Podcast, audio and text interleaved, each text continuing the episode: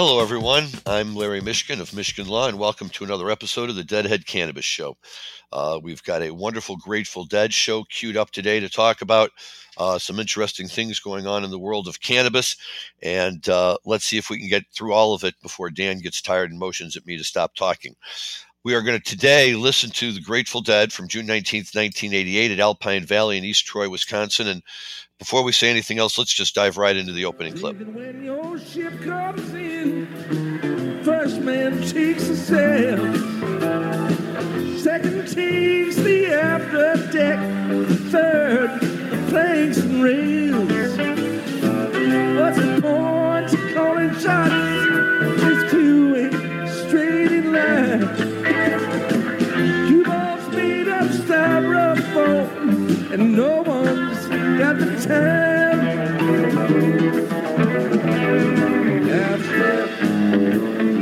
Mississippi uptown,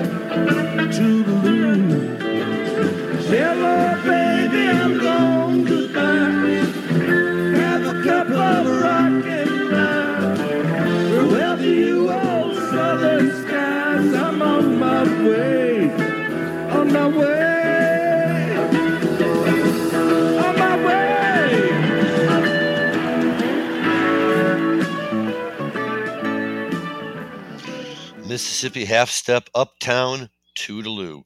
Very often during this period of time 87, 88, uh, maybe even into 89, and really almost any time, but a lot during that era, uh, we would get a great half step, feel like a stranger uh, opener, which this show was. And uh, you can tell right from that the the half step that Jerry's in fine voice. He's playing. He's doing great, and uh, it's it's a it's a it's a great version of the song. I, I love Mississippi half step. Uh, it, it, moves really well. Uh, you can learn the words and sing along with them, and the lyrics are, you know, just as, as funny as a lot of the other stuff that Hunter has come up with. You know, your cue ain't straight in line. The cue ball's made of styrofoam, and no one's got the time. Um, I couldn't have said it better myself. So thank you, Mr. Hunter, uh, and thank you, Jerry, for putting some fantastic music behind that. Um, today is the 35th anniversary of this show. Dan's nodding that I got my math right, so that's good. Uh, and it was the first of a four night run uh, at Alpine Valley. Uh, interestingly, things were getting uh, so crazy there with the crowd that they thought they would throw everyone a curveball, and the shows were Sunday night, Monday night, off Tuesday, then Wednesday night, and Thursday night. Uh, this is the Sunday show um, from June 19th, 1988. Uh, I was at the show. I was at all four of the shows actually, um, and I can tell you that uh, they were all great. Uh, the Thursday night show is far and away, uh, in my opinion, the, the the best of the four. Um, but but this was a uh, this was a tricky time for those of us who were deadheads living in Chicago. Yes, we didn't have to travel, uh, but we had to work.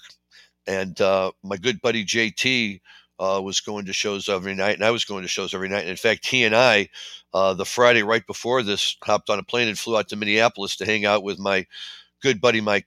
Uh, my good buddy Mike, who uh, uh, took me to my first show way back in the day, and we went. We saw the the Dead play in the uh, St. Paul Civic Center. great show, had a lot of fun, and then because back in those days, if you stayed over on a Saturday night, your flight was cheaper. We stayed over Saturday night and flew home Sunday morning, and immediately got in our cars and drove up to Alpine Valley for this show, night one of the uh, of the four night run. And you know what Mark did for us was that every night after the show, we got in our car and fought our way out of the parking lot and made the drive back, which was you know, somewhere in the neighborhood of about an hour and a half. Uh, once you got out of the parking lot, traffic wasn't too bad. Would just all break up really fast. Everybody going in different directions. Um, and and you know we'd get home eventually. You, you come out in Lake Geneva, you got to take it all the way, uh, the, one of the local roads, 50 all the way east to two uh, to 94, take 94 down into Illinois, and uh, follow it around, and then eventually get home. So it, it, wasn't that it was a terrible drive, but it was a drive that was long enough that by the time we got home, uh, got out of the lot, got home, uh, get situated. You're going to bed probably about two, two thirty in the morning, uh, depending on what you might have done that night. It could be three or three thirty in the morning, uh, and then we had work the next day. And I'm uh, John had a uh, JT's working for a a backhauling company, and they had to be there at like 6 7 o'clock in the morning. So you know but he's he's the kind of guy man I'm, I'm sure he was there on time every single day. And i was working in a law firm downtown and i had to be there by like 8 or 8.30 but it still felt too early for me. Put on a coat and tie get on the train and take it downtown um, and you know try and be a lawyer having just come off a really good grateful dead show knowing that i had a few more to go and uh, you know partners calling you for this or that and i wasn't on vacation and i wasn't really taking the whole time off but i had cleared with a couple of partners who i knew were the kind who might reach out to me at the last minute and just let them know that i was going to be visiting with some friends in the area and uh, might be cutting out early a few days that week and they said well as long as everything else gets done that shouldn't be a problem and you know by about 3.30 or so i was out the door and one of the nice things in chicago is uh, the, the public transportation and the trains and from the loop which is where my office was located they have a train that one train that takes you out to o'hare and now one train that takes you out to midway. We didn't have it back then but i didn't need to go that way because the one that takes you out to o'hare for some period of time runs right down the middle of the uh, uh, kennedy expressway uh, right as it pulls up and where it splits off to go out to O'Hare and otherwise to go up north. And one of the last stops you can get off at before it starts it starts heading up uh, more northwest to O'Hare uh, Airport is at Addison Street. Yes, the same Addison Street where Wrigley Field is located, just a lot farther west. So I would get on the train, I would take it up there. Um, and my wife Judy was my girlfriend at the time, and uh, whatever other group of people who were with us uh, would would pull up in a car. I'd hop into the car and you know literally in the back seat while we were driving, start taking off my suit and getting out. One of the things that was crucial about this weekend was in the middle of one of the longest droughts uh, in the Midwest in a long, long time, then or now, um, and it was. Uh, horribly, horribly hot temperatures too. Um, it was pushing high 90s every day, uh, no chance of rain. And just, you know, to show you how things change year to year. We were back in 1989, and that was the mud bath year, uh, where it poured, especially the uh, the, the, second night, uh, just drenched us. If you know we were up on the lawn and uh, until we were able to get ourselves a spot down underneath, and uh, it was really wet. But this year it was just hot, hot, hot. So by the time I would get off the train and get in the car, I'd already be sweating up a storm, and uh, you know try and change as quickly and discreetly as one can do in a car um, and then uh, we we just hop right on the highway and take it north and we'd get up there uh, you know and we'd park and the alpine valley parking lot was always a disaster no matter where you parked or no matter how you tried to do it because they wouldn't let you park farther in the back until all the lots up spots up front were filled and you know they'd put you in and you know there'd be a logical place to go to start going down an aisle uh, but that aisle may not make it all the way out and you had to know where and when and it was just crazy but uh, did that and then you know for each night thereafter went to the show drove home got up went to work the next day took the train and we made it uh, it was amazing. We were young and we had a lot of energy, and uh, uh, people who were supporting us both at work and uh, those who were meeting us and transporting us up there. Um, but enough about that. Let's talk about this show some more uh, because it really was a great one. And uh, here's the second clip. It's a, a Brent tune.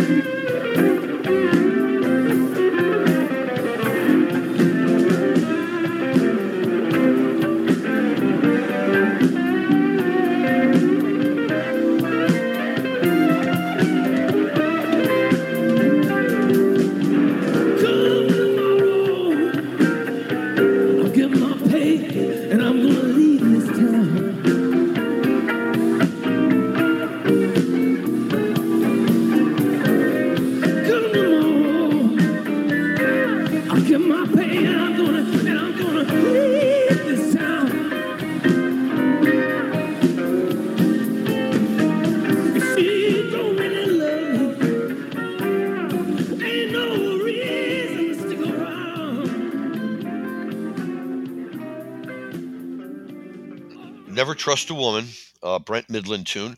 Uh, some deadheads referred to it as Good Times, um, which we were just about to head into one of those uh, uh sections of the lyrics, but ran out of time on it.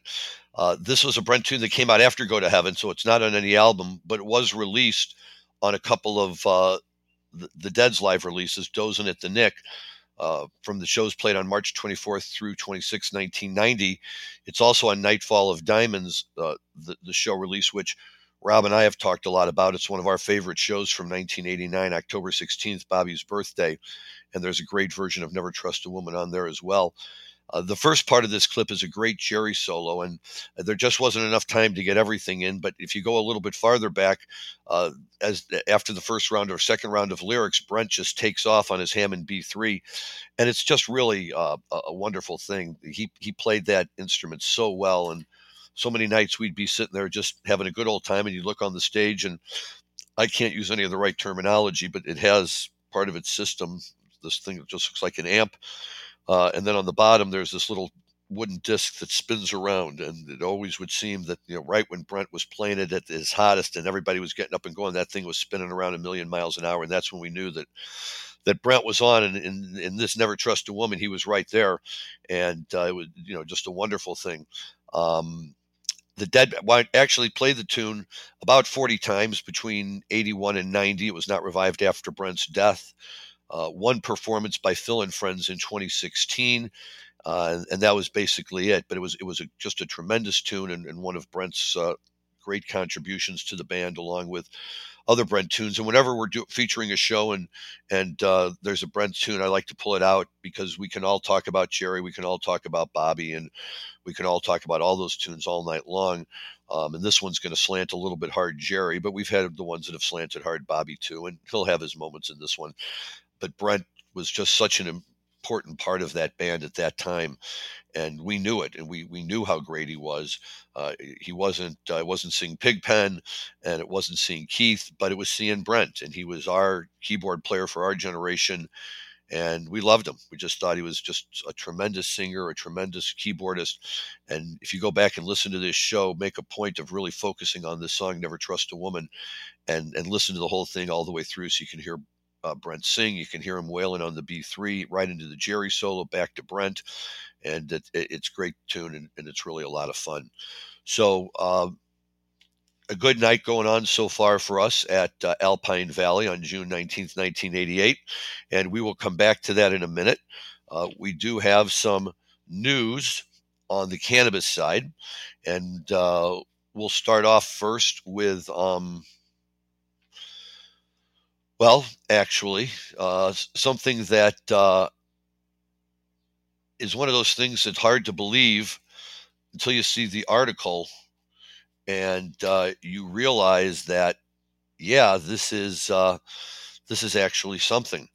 Um, a New Hampshire lawmaker has defected from the GOP to the Democrats. By the way, I want to give a quick shout out and thank you uh, to Marijuana Moment uh, for providing some of the news stories we're going to read today, and also uh, thank you to um, MJ Biz for some of the stories we're going to see today. Um, so, the New Hampshire House lawmaker says that he's defecting from the Republican Party to become an independent. So, excuse me, I misspoke. He didn't go to the Dems. He became an independent but he's doing it in part because of his frustration over the Senate's repeated refusal to approve marijuana legalization. Representative Dan Hynes says he's leaving the GOP because he feels the party has lost touch with its founding principles, including promoting individual freedom. Among his specific contentions is that Republicans in the Senate almost unanimously voted against legalizing marijuana for adults this session, referencing a House passed cannabis reform bill sponsored by bipartisan leadership. He says it's clear that they're out of touch with the overwhelming majority of their constituents and that they do not respect or advocate for personal freedom, Hynes said in a Facebook post uh, uh, outlining this. He also criticized Republican legislators over votes related to the budget and controversial transgender rights legislation. Uh, but in the phone interview with Marijuana Moment, the lawmaker said that it's unfortunate that some GOP members opposed the cannabis legalization bill in the Senate when they previously backed reform while serving in the House. Um, so this is kind of amazing, right? I mean, uh, we're not just talking about uh, somebody in the Republican Party voting a certain way. Uh, we're talking about a, a, New Hampshire lawmaker, and this is the, the New Hampshire House uh, I believe, not the uh, federal House. Uh, but he's defecting uh, out of the, the GOP. And although he's not going to the Dems, he's becoming an independent. And hey, uh, I'm sure that the Democrats are very happy about that. And it speaks to the importance of where we're at with marijuana legalization because it's hard to imagine uh, in the past that any, mar- you know, we, we couldn't even get legislators to stand up and talk about favorably having uh, the types of marijuana laws that we have today, let alone indicate that they're switching from one party uh, at least to it becoming an independent status, but out of their existing party because they think that their existing party hasn't taken a uh, more open view of marijuana. And I, I just think that that is such a, a perfect piece of evidence of where we're at in this country today with legalization and how important it's become and, and how much a, a, part of the fabric it's already becoming, which, uh, not that I think there's any chance, notwithstanding Ross Douthat uh, uh, opining to the contrary, that there's any chance that we're going to recriminalize and we're going to uh, we're going to go forward with this. Um, and and so that's a wonderful thing uh, that a lawmaker feels so strongly uh, really truly not just operating on principle but operating on principle of the highest order sorry about the pun because this is in fact uh, for some uh, legislators still a, a third rail of politics that some of them just don't even yet feel entirely comfortable uh, dealing with and and here we have a guy who says you know, to the Republicans, if you're not going to play ball and understand the importance of this, I'm out. And he's out. And I respect him for that. And uh, I, I, truly hope that um, uh, as, as he goes forward, he can find uh, whatever relief uh, he, he can help sponsor the, the, the legislation uh, and, and, get it pushed through so that people who need it can find the relief they need uh, by having it available to them and uh, I certainly wish uh, Representative Dan Hynes a lot of luck and uh, really hope that uh, he is successful in, in, in moving things forward uh, in New Hampshire. Um, here's another interesting uh, story, also from Marijuana Moment. Thanks, guys. specifically from Kyle Jaeger. a Republican congressman who's a military veteran says undergoing psychedelic assisted treatment with ibogaine and 5 Eh, M E O D M T changed my life and was one of the greatest things that ever happened to me. This is a federal Republican congressman. At a press, at a press briefing outside of the U.S. Capitol, several GOP lawmakers and military veterans discussed a newly introduced bill to create a $75 million federal grant program to support research into the therapeutic potential of psychedelics for certain health conditions among active duty military service members. Uh, specifically, Representative Dan, Dan Crenshaw, also a Republican from Texas, is leading that bipartisan legislation titled the Douglas Mike Day Psychedelic Therapy to Save Lives Act of 2023.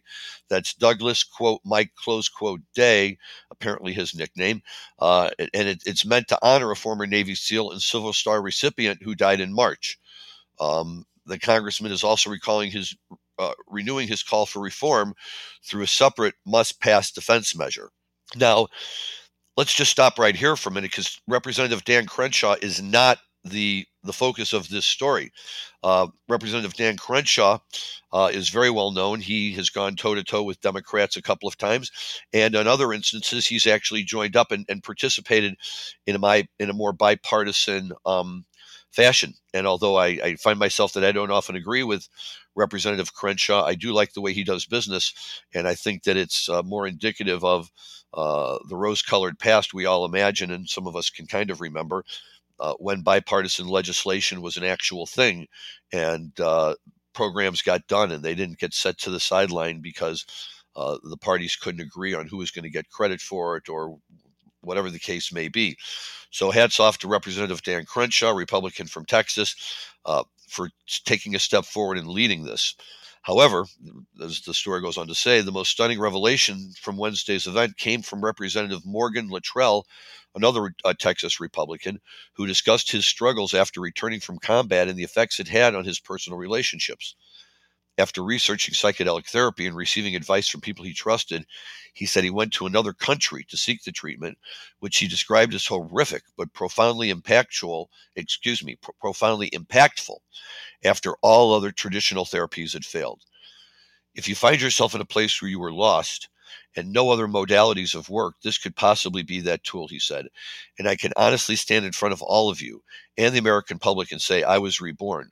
This changed my life. It saved my marriage. It's one of the greatest things that ever happened to me. If you find yourself where nothing else is working, this could be the way, he said. It allows you to reset a clean slate. Now, this is fascinating again um, because this is a GOP congressman. Uh, and certainly GOP congressmen, as we've seen, tend to run a little bit to the right of center. It doesn't mean that they don't uh, enjoy getting high or or uh, not GOP congressmen per se, but uh, uh, Republicans in general, uh, we, have already established that that drug use, for the most part, tends to be bipartisan, and um, so so the fact that he was, is using it is not surprising. What's surprising is his willingness, I think, to come public with it and to speak positively to it and to lend credibility uh, to those Republicans out there who might be a bit more skeptical uh, if they're hearing this information from a Democrat or uh, from a doctor who, you know, if, if they've lost faith in the medical community and, and aren't willing to uh, accept that as, as, as good enough for them uh, in terms of doing it.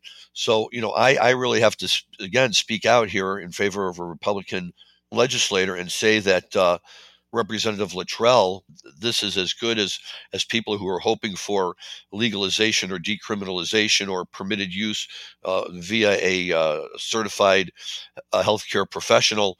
Uh, this is the best you can hope for, right? This is a guy from the party that uh, sometimes can be very doubtful and very skeptical about things uh, that the Democrats want to do, uh, and can also be very doubtful and very skeptical about things that tie into what they may see as a more liberal community the deadheads, the fishheads, the uh, those people of the world, college students. Um, but again, you know, this is being pushed by Republicans. So again, more congratulations to Dan Crenshaw.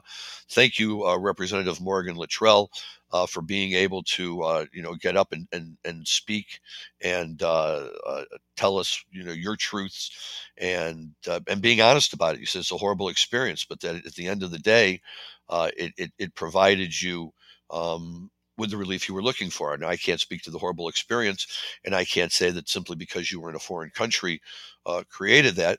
But I can say that I think uh, very confidently that there are certainly people in the United States, some that I know, um, some that I know very well, uh, who have been very, very successful in working with people in this modality, as you say, uh, and I think probably have developed.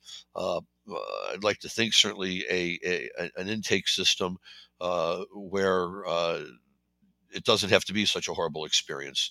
Um, you know, those of us who have tried uh, psilocybin mushrooms before know and understand uh, that they do uh, kind of mess up with your stomach a little bit. And uh, for some people, nothing begins until you have made it to the bathroom and gotten it all out of your system, one way or the other. And then everything kind of seems to kick in as well. Um, but the you know the, the, the simple truth is uh, that he, he he he trusted it and he went with it. And even though it was a horrible experience he he can acknowledge the the relief that it provided him saving his marriage. I mean this is no small stuff. Um, and it, it, it just becomes very very important.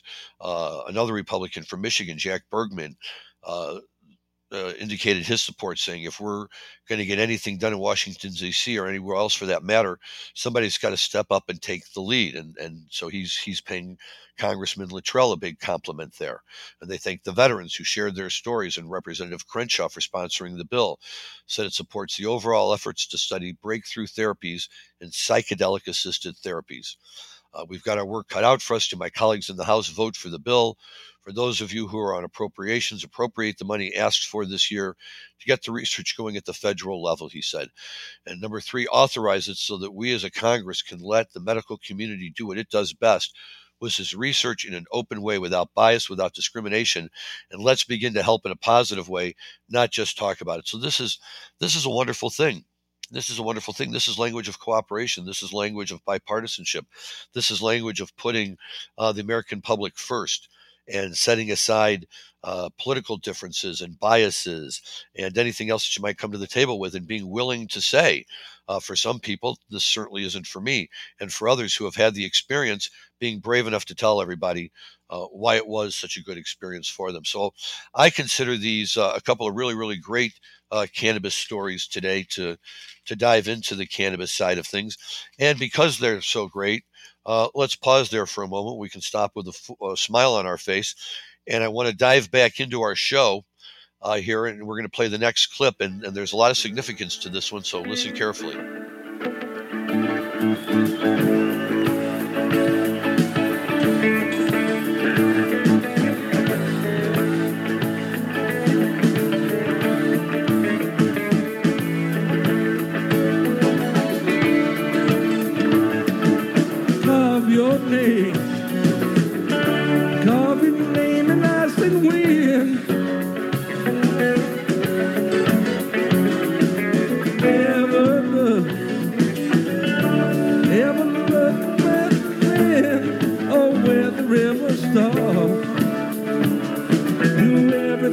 That's in you, you feel to be your part. But never give your love, my friend. Aren't you a foolish heart? Aren't you a foolish heart? Mark it down, Deadheads, June 19th, 1988, Alpine Valley. Jerry breaks out Foolish Heart for the first time. Uh, was, this was his, his breakout in concert, and fittingly, it was the second set opener. They went into playing in the band out of it, which was great. Um, but we were all sitting there saying, wow, okay, another new Jerry song. Um, it, it was ultimately released on their Built to Last album, which was the Dead's 13th and final studio album uh, recorded throughout 1989 and released on October 31st, 1989. So uh, we were we were a year in advance of that, uh, hearing them uh, break it out and, and, and give it a ride. And you know, for new songs, we really liked it. We think that it thought it, you know, the guys in my group and, and all of us who were all hanging out together, um, you know, thought it had uh, some really good jams in there. Jerry's voice is sounding fairly good at this point in time in 1989 um, uh, excuse me, 88, Jerry was uh, in relatively good health. That he was kind of in between his two health scares and um, really belting it out. And this was a great night for him, and uh, it was very, very enjoyable. And you know, little well, we knew it was the first time we had ever heard "Foolish Heart," and, and I'm sure when we called one 800 Run or Dead USA, Run Dead or whatever the number was, um, and they uh, gave us the the monotone set list recording each name of each song and then uh, of course if you missed one you had to call back and try to get in again. Um, and sometimes they would say if it was a breakout and i don't recall if they said it that night or not but we you know certainly knew we hadn't heard it before and uh, through the grapevine figured out relatively quickly that that that was it, its breakout moment. So it's always fun to be there to hear uh, a new song. Uh, it's always fun to come out and start off a set with it. It'll show a lot of confidence in it really uh, really give it a good effort. And I'm not going to lie to you, folks. There's other parts of the song where Jerry kind of muddles with the lyrics, uh, which you know, on the one hand you say, well, it's a new song. On the other hand, you say, for God's sakes, it's a new song. How could he already be forgetting the lyrics? But you know, I'm giving Jerry the benefit of the doubt on this one, and uh, so I'm focusing on the uh, on, on the tracks we focused on. And uh, again, this is a great version of the song. If you want to check out, uh, find this album on archive.org or uh, um, anywhere else you go to, to download your live Grateful Dead music. Don't don't miss any of these tunes. It, it, it's just a great one. Foolish Heart obviously uh, became a key part of the Dead's repertoire and was was played pretty consistently thereafter, uh, right up until the end. Uh, you know, just another uh, Jerry song, typically for the first set. Once it, it kind of got its place in the pecking order, that's where it wound up. And um, you know, we all liked it. You know, we, it was definitely, you know, had uh, there was a new song bias against it initially, just because any new song, you know, we had to be won over. But this was definitely one that we all got to pretty quickly. Uh, liked it a lot better than, say, for instance, Day Job or some of the other ones that that may not have hit quite as hard. Um, but you know, people pretty much really liked Foolish Heart. It had a nice beat, it had a nice melody, and Jerry really seemed to like it. So we got that, and let's dive right into the next one. Um, this is a, a, an oldie but a goodie.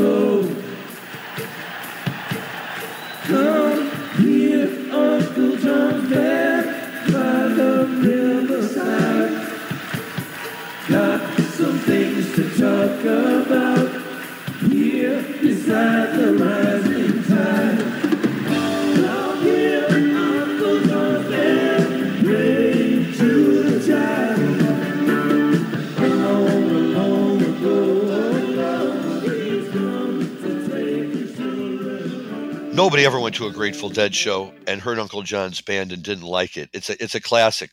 Uh, Working Man's Dead. So during that absolutely breakout creative period, as they came out of um, as they came out of their uh, psychedelic dead era, primal dead, as we like to call it, and into their more Americana style of playing. And from the moment it came out, Uncle John's Band was a hit, and it's always a hit. And it, it, it's a tune they could probably play every show, and the Deadheads would love it. Everybody knows the words, everybody sings along. The band always forgets the words, the crowd tries to correct them. And of course, then it's very fitting at the very end oh, what I want to know, how does the song go? We all get a good laugh, and uh, and they go on with it. But it's it's it's it's a tune that can take um, an average set and instantly make it uh, a really really good set. Um, it, it, didn't get played all of the time, but it did have uh, pretty good regularity, I think, on most of their tours. And uh, find it hard to remember a tour where I saw multiple shows and didn't hear it at least once. Uh, but it, it, it's just fun, and uh, it probably gets skipped over a lot when we're featuring dead shows just because it is in some respects such a common tune but it's really not and, and the musical interplay in there it goes in so many different directions and and the verses just kind of interweave in and it, it anytime you can listen to it it's, it's always fun and you can hear differences in it from one version to another especially across larger gaps of time but that's you know just the song growing with the dead or the dead growing with the song or a little bit of both and uh, it's something really really cool so yeah uncle john's band we were happy that night we were having a good time and uh, that was a great tune that just kept things moving right along for everybody. Veering back into a little more marijuana news here. Um, let's start off right away with what's happening here in my great state of illinois. And anyone who listens to this show knows that I have not been easy on the state of Illinois. I've I've I've made it a point to point out um, and really highlight what I've seen is a lot of the uh, mistakes and, and, and mess ups and uh, everything that's got us to the point where uh, here we are now uh, in June of 2023, which now makes us three years and two months uh, down the road from when all of this was really supposed to be happening and we still there, there's still very very few of these new dispensaries that have opened up yet. We we've yet to see uh, uh, a huge rush. All of a sudden, one day there's a hundred new dispensaries. It, will happen over time, uh, and people are still working out all the final problems and uh, final hurdles and, and anything else like that that they need to get smoothed over so that they can open up and do what they uh, what, what they want to do and what all of us want to be able to do which is just here in illinois which is just have a lot more choice. And illinois governor jay pritzker just made that a little bit easier and good for him. He's a big big fan and a big proponent of all of this. When he took office he made uh, adult use a, a priority of his campaign and to his credit he got it passed. Um, not so much to his credit. They got a version passed that has has really unfortunately been causing a lot of trouble. So uh, in many ways, this is a very nice makeup for that, and something that will hopefully provide a little bit of help. Although I'm not an accountant and I don't play one on TV, but I do know enough to know that the bulk of, of taxes are for businesses and individuals are typically paid on the federal level. Uh, but in Illinois, at least, uh, pursuant to Governor Pritzker, uh, 280E will not be applicable on the state tax level, meaning uh, that if you are a retailer, a, a dispensary owner in the state of Illinois, and you are selling marijuana, that on your state income tax returns, you will be able to claim ordinary business deductions in a way that you are not allowed to do so on the federal level and it may not be a lot. And I'm sure when it, when it changes on the federal level, that it will result in a much larger uh, uh, financial uptick for so many businesses. Um, but every dollar counts in this industry, and even if it's just a fraction of what you're paying on the federal level, uh, to be able to actually deduct those items and uh, you know be able to pay a, a smaller uh, tax payment because of that is the the underwriting uh, basis of, of every other business in the world except for dispensaries and it, it's very very unfortunate and the feds will get to it one day but at least in Illinois, uh, Governor Pritzker kind of steps up to the plate. And on this one, I, you know, I can be critical. I can also be uh, complimentary. And I and I, I tip my hat to him and to the state legislature for getting this done. And I, I hope it provides relief to the guys who are already here and up and running. And I hope it provides relief to the the new folks on the block who are, are still just getting themselves up and moving, uh, but at least can do so knowing that the, the state's bite of its tax burden has just gotten a little bit less than it was. And so, uh, good for the state, good for them. Let's see it move forward. And I'm looking forward to the, the, the competition and, and hopefully some lower pricing and the introduction of new products that will result once these new businesses get up and get online. Now, again, just so that nobody thinks that uh, this is all uh, sunshine daydream all the time, we have to remind people, and I remind my clients of this all the time marijuana is a regulated business. And it's not just a regulated business, it's a heavily regulated business. Given the fact that it's illegal on the federal level, on the state level, in most states, I would basically guess that it's the most heavily regulated industry. Uh, that are in the states, they, uh, the states have to really be careful. They have to make sure they have to know that things are going right, and if you're going to do that and do that in an effective and credible way, uh, you have to be willing to call out problems when you see them. And in Maryland, uh, we are learning, and uh, thanks to MJ Biz on this one, Chris Roberts, uh, in Maryland, what we're learning is that the marijuana regulators in that state have suspended Cookies' Baltimore license. Now, everybody knows who Cookies is. Uh, it's a franchisee of one of the country. It is one of the country's best known cannabis brands, and Cookies Baltimore is a franchisee of Cookies. Uh, so this June 2nd suspension comes less than a week after the medical marijuana dispensary's grand opening in Baltimore and about a month before the widely anticipated July 1 launch of adult use cannabis sales in the state. In other words, this is a really lousy time uh, to have your license suspended. So why? Well, the alleged violations of state law include operational failure, risking diversion or endangering health that appears to be at least in part related to a marijuana smoke blower that's become a cookies brand staple, according to documents posted on the Maryland Cannabis Administration's website. What's a smoke blower, you ask? I had a look too but it's literally what it says is it's a machine that blows smoke out and i imagine it can be used to like create um, like you know the dry ice smoke scenes for rock bands and stuff like that. But in this instance, it's literally blowing out smoke uh, that's THC, as if somebody were smoking a very large joint, and you know the smoke that's coming out of the back of it or that gets exhaled, whatever you want to you want to do. But they have these machines in their store to kind of add a, a hot box element, if you will. And remarkably, they're doing this in a state where they just got their medical license. They're about to get an adult use license. And this is clearly diversion or endangering health because just because somebody walks in your store uh, and is an adult 21 years of age or older doesn't mean that they're going to smoke. Maybe they're there to buy some marijuana that they want to give to another adult 21 years of age or older. Maybe they want to come in and try it for the first time. Maybe they have questions. And walking into an environment where marijuana smoke is blowing around isn't really the way to achieve it and really kind of flies in the face of every business model uh, that we've ever heard presented it right that this is not a frat party this is not a grateful dead concert even though it could always be one for, as far as we're concerned.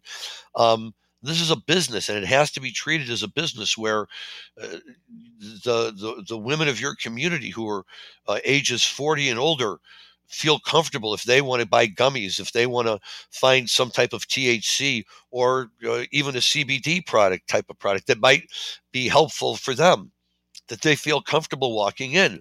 And I'm not just saying that, that women in they, that age bracket necessarily, uh, but certainly that's a very, very important um, uh, demographic uh, that we've always learned uh, to be have a successful dispensary.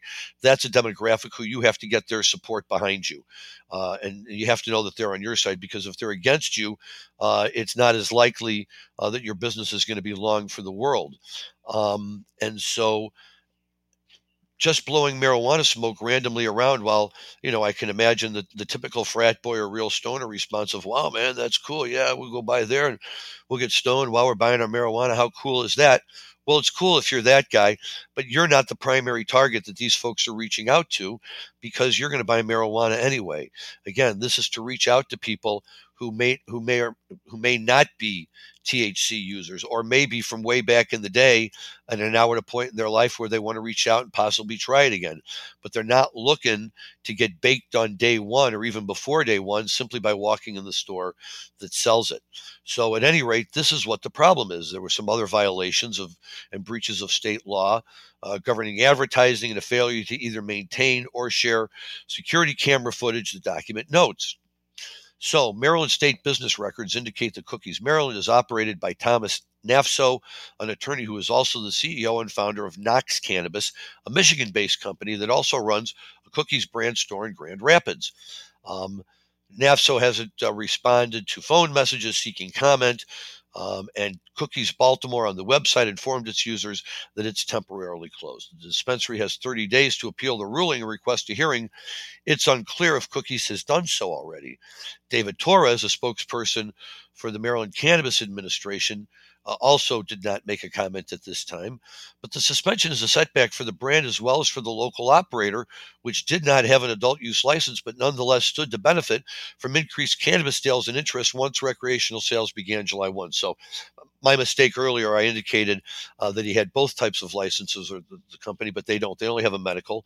Uh, but that's true. And one of the main reasons why medical sales go up is because if Maryland's going to be similar to Illinois and other states, if you're a patient, you pay lower taxes. And so all of a sudden we see an influx of people who have qualifying conditions and hadn't bothered to sign up before, but now have a more of a financial interest to do so. So the medical marijuana business in the state is projected to produce 630 million in sales this year. Uh, adult adult use is expected to range uh, 275 million this year because it's coming online late, uh, but uh, hopefully hitting a, a, projected goal of 2.3 billion by 2028. But in this situation, it, this is really kind of a open and shut case, if you will, right? Cookies Baltimore opened for business on May 27th, the day before a uh, Maryland cannabis uh, inspector visited the dispensary and noticed numerous violations of state law. The inspector requested information from the dispensary that was not provided. Uh, and the dispensary nonetheless opened for business. And videos posted to Cookies Baltimore Instagram appeared to show large plumes of medical cannabis smoke being blown from a large gun apparatus into the mouths of persons outside the dispensary. Okay, so again, if it's a medical marijuana dispensary, you can't have somebody coming in uh, maybe to buy marijuana for somebody else unless they're a healthcare provider. In which case, if they're a licensed uh, healthcare provider for a patient, then they could. But nevertheless, you're you're you're you're blowing smoke in people's face when they walk in the door.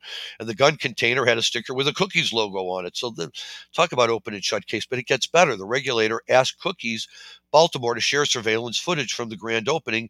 The dispensary failed to do so and then informed the regulators that it did not maintain any of its video surveillance footage. Well, uh, this is unbelievable. This is almost like uh, you know 101 of the three stooges and what you do if you're running a dispensary and i'm sorry to cookies and to these guys but this just isn't going to cut it you know everybody has to have video camera and everybody has to maintain the, the film for a certain period of time. And if, if they were a brand new mom and pop store even then it wouldn't be acceptable. But for cookies for, for any dispensary that's operating under the cookies banner to behave in such a slipshod, slipshod fashion is tremendously disappointing. Not just because they're breaking the laws and, and ruining it for everybody but yeah because you know we always say we, we in the marijuana industry, it's co-opetition. You want to work with the people who you're uh, competing against, but it's nice if you make more money than they do, but not at the expense of them going under or going out of business or doing things which puts the industry in a negative light.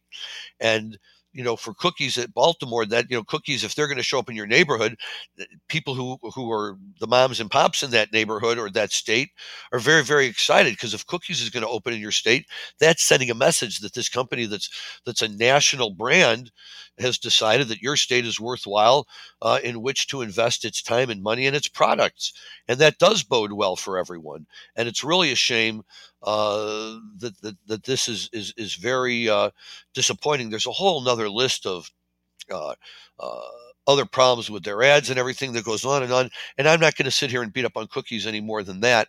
Um, but I will say that it's very hard in this industry uh, to pretend as though that you know you're part of the industry and you know you're everybody's good friend and they're your good friend and uh, you know you want to be treated with you know with respect and and uh, you know be an active part of uh, the, the marijuana community of which you're a part, whether it's medical or adult use. And I imagine at some point cookies will find its way into an adult use uh, dispensary license in that state because that's what cookies does they're big and and they they move out all the multi-state operators do it and again you know whether in the long run uh, a multi-state business model uh, is ultimately going to work and be able to establish a national following um, remains to be seen. But if people want to try it and do it, that's their business. And as long as they're not in violation of state law, then it is their business. But if they're going to be in violation of state law, then it kind of becomes everybody's business a little bit because again, it's a black eye for the community. And let's find out. Let's let's let's allow cookies, you know, play by the rules, go forward, and it helps people gauge the interest in the market. If if cookies is successful, if cookies is making it happen, so it, it really does everybody a disservice, and it is a black eye for the community. And that's all we're going to say about it. And hopefully, cookies will uh, pull things together. And uh, very soon, we'll be touting them again for the quality products that they put out and the fact that they're hopefully setting a good example uh, by cleaning things up and, and, getting their, their Baltimore franchise uh, back up and running in good standing. So, yeah, right. We've got all sorts of things going on in the marijuana world, some good, some bad. But I think overall, uh, we're hearing some positive things and we're seeing politicians um, moving in a way that's beginning to recognize the desires and in some cases the needs and the wants of the, the citizens of the states uh, that we've been talking about who enjoy cannabis, whether it's marijuana or hemp or CBD or Delta 8 or whatever other products are being sold in your state.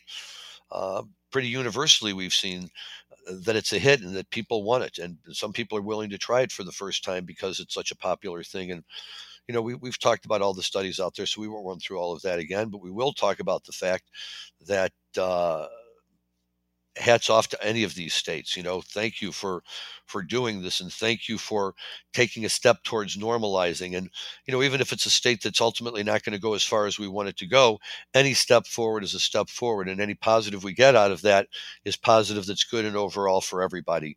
And we will get to the point where it will be normalized enough that. Uh, we won't have to keep having these conversations. It will just be what it is, and we'll, oh yeah, back in the day when this was all getting started. But we're not there yet. Let's keep moving in the right direction, and hopefully, most politicians uh, are keeping a clear mind about this and are going to continue to support uh, the cannabis industry in a bipartisan fashion uh, for all the good that it is and uh, all of the bad that it isn't. Um, and we'll see. We'll, we'll follow up with it and we'll see where it gets us enough pontificating for the day. Let's go back to a very, very excellent Alpine Valley show uh, and hear the next musical clip we have. Again, another uh, uh, dead favorite.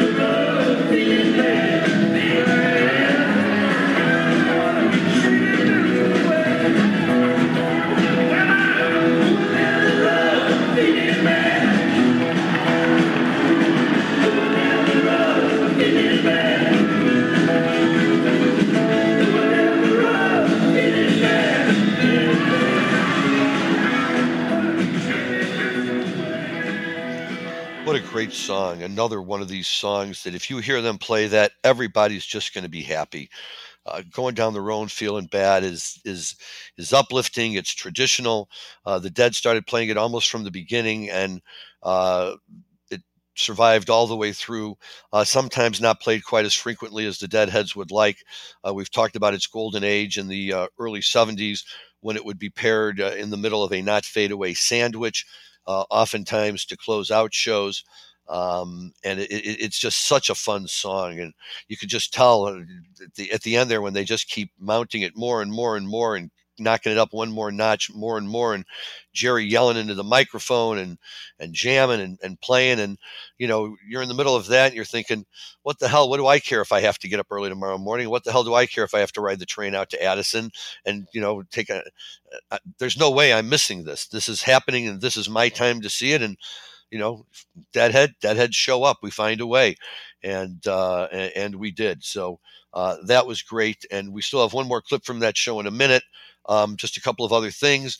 Last week, I gave a shout out uh, to my wife and to good friend of the show, Andy Greenberg, and uh, uh, some other friends of theirs, uh, Amy and Lori, who all made their way out to George, Washington, a few hours east of Seattle, to see the um, Joni Mitchell, Brandi Carlile jam.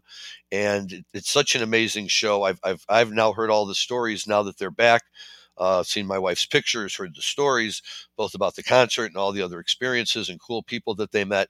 And so uh, uh, we haven't had Andy Greenberg on the show in a while. Maybe we can uh, get her to come on for a few minutes and share her story. Don't know if that's the kind of thing my wife likes to do or not, but if she wants to, what the heck, we can bring her on too and let her talk about that for a little while because the truth is uh, they were part of a very very very small group of people you know who who got in on uh, a very unique show that uh, really a, a, a, generational type show. Joni Mitchell coming back and singing and playing guitar, and all of these other amazing musicians, some men, a lot of women, uh, just coming out and, and and and turning it into a really special night or a couple of nights. And uh, how wonderful is that? I, I've always been a huge Joni Mitchell fan. After when I was dating my wife, and after I married her, she was a big Joni Mitchell fan too. So I knew I was doing something right. Uh, good buddy Blake took me, uh, and, and Jeannie took me to see uh, Joni Mitchell and Bob Dylan. Uh, one year on my birthday in October in the United Center, kind of a strange place for them, such a large, huge place. Uh, but we were sitting very up close, and uh, it was wonderful. Joni kind of informally opened and Bob kind of informally closed. And I can't remember if there was any overlap, but it was just wonderful to see her and to hear her music and the songs that, you know, really defined a big part of my college life. Uh, very, very popular albums in the dorm rooms and uh, off campus apartments after that. And you know how wonderful to get to see her and i'm glad that they had been talking about seeing this show for a long time and they made it so hats off to them uh, that uh, they got out there and they got to do that and hopefully we will get some more very good stories from them uh, otherwise on the musical front i'm very excited uh, because when you hear this i should be saying uh, uh, two nights ago, right? Uh, but when I'm recording this, it's three nights from now. I'm seeing my first Billy Strings concert, and I'm I'm very very excited about that. Uh, I haven't seen Billy Strings before, and I'm I'm really looking forward to this guy. My good buddy Mark in St. Louis saw Billy Strings down there and said it was one of the best concerts, if not the best, he's seen in the last 20, 25 years. Which I winked at him because that's very strategically designed, so it doesn't go back so far back as to interfere with uh, potential Grateful Dead shows but uh, sure, I, I, you know he's he's a tremendous musician. He's a tremendous showman. Uh, he sings a lot too. He plays some covers. He plays a lot of his own stuff, and we're going to see it here in Chicago out at Northerly Island, uh, which is the the outdoor venue that's that sits out near the um, uh, planetarium and, and where Meigs Field Airport used to be, where all the big CEOs would fly their private planes in. Uh, when they wanted to have meetings in downtown Chicago and didn't want to have to hassle with traffic coming in from Midway or O'Hare, and um, but Daley didn't want it, and he was concerned uh, after 9/11 because he thought that terrorists could use it as a launching off point if they wanted to attack the city, but he couldn't get the federal government to agree to shut it down. So, in true Chicago fashion, one night in the middle of the night, he sent bulldozers out there, and they literally uh, uh, bulldozed out chunks of concrete and formed large X's all the way up and down the runway. So there was no way a plane could take off or land. And uh, the federal government had a fit about it. Some of the businessmen had a fit about it, but it was Daley. He got what he wanted. And uh, they turned it into this really great uh, venue. It's a little bit of a pain in the ass to get out there to get to it, but not terrible. And once you're out there, it's great. It's got a lot of room, uh, a lot of places to stand. They've got you know seats ranging from like almost the equivalent of high school, you know, gymnasium stands to you know like everywhere else. They've they've put in a few uh, really nice boxes for those that enjoy the boxes when they're watching a show. but it faces back in towards the city. So you get a you get the city skyline at night, and uh, you know if it's a nice night out, you get everything. It, it, it's really a beautiful place. Uh, my wife and I are going with good friends John and Marnie, JT to the world, um, who we were uh, had a chance to spend some time with after the Dead show last week. Always great fun to hang out with them. Always great fun to go to see shows with them, uh, whoever it might be. And certainly Billy Strings uh, is a great one to go to a show with with good friends. And I will be talking about it next week. Uh, even though it'll be a, a, over a week removed from when the concert happened. But I'm looking forward to be able to give a review on it and share my thoughts and uh, experiences. And uh, quite frankly, I'm very much looking forward to him living up to the hype because the hype has been tremendous, but it's been consistent. And uh, uh, that can only speak well for what we're going to get out of him. So, looking forward to Billy Strings. And that brings us to the end of today's show. On the way out, I just want to give you a quick heads up about what we're playing here. It was the encore from the night and it's a Dylan tune, "Knocking on Heaven's Door," and it, it is a song by Bob Dylan, written for the soundtrack of the 1973 Pat Garrett and Billy the Kid. Now, I was alive in 1973. I don't remember the movie. Um, I don't know if Dan remembers it or not, but we'll have to ask around to see if anybody's ever seen it. It was released as a single two months after the film's premiere. It became a worldwide hit, reaching the top 10 in several countries. The song became one of Dylan's most popular and most covered post 1960s compositions, spawning covers from Eric Clapton, Guns N' Roses, Randy Crawford, and more, which would also include the Grateful Dead, Jerry Garcia. The song is described by Dylan biographer uh, Clinton Heylin as an exercise in splendid simplicity. The song features two short verses, the lyrics of which comment directly on the scene in the film for which it was written the death of a frontier lawman who refers to his wife as Mama. It was ranked one, number 190 in 2004 by Rolling Stone magazine in their 500 greatest songs of all time. And in 2010, uh, when they did it again, it had uh, moved backwards only two spots to 192.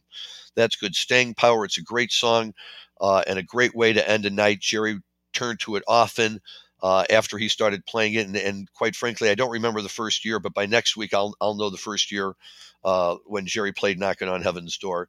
Uh, but it was one that we grew very used to, and uh, was always a great way to end a show. Send you home in a more relaxed state with a smile on your face. Uh, and so it's a great way to go out. Thanks everyone for listening. Please tune in again next week when we will have more great music and marijuana talk. Uh, until then, thanks. Have a great week. Be safe and enjoy your cannabis responsibly. Come take this badge off me.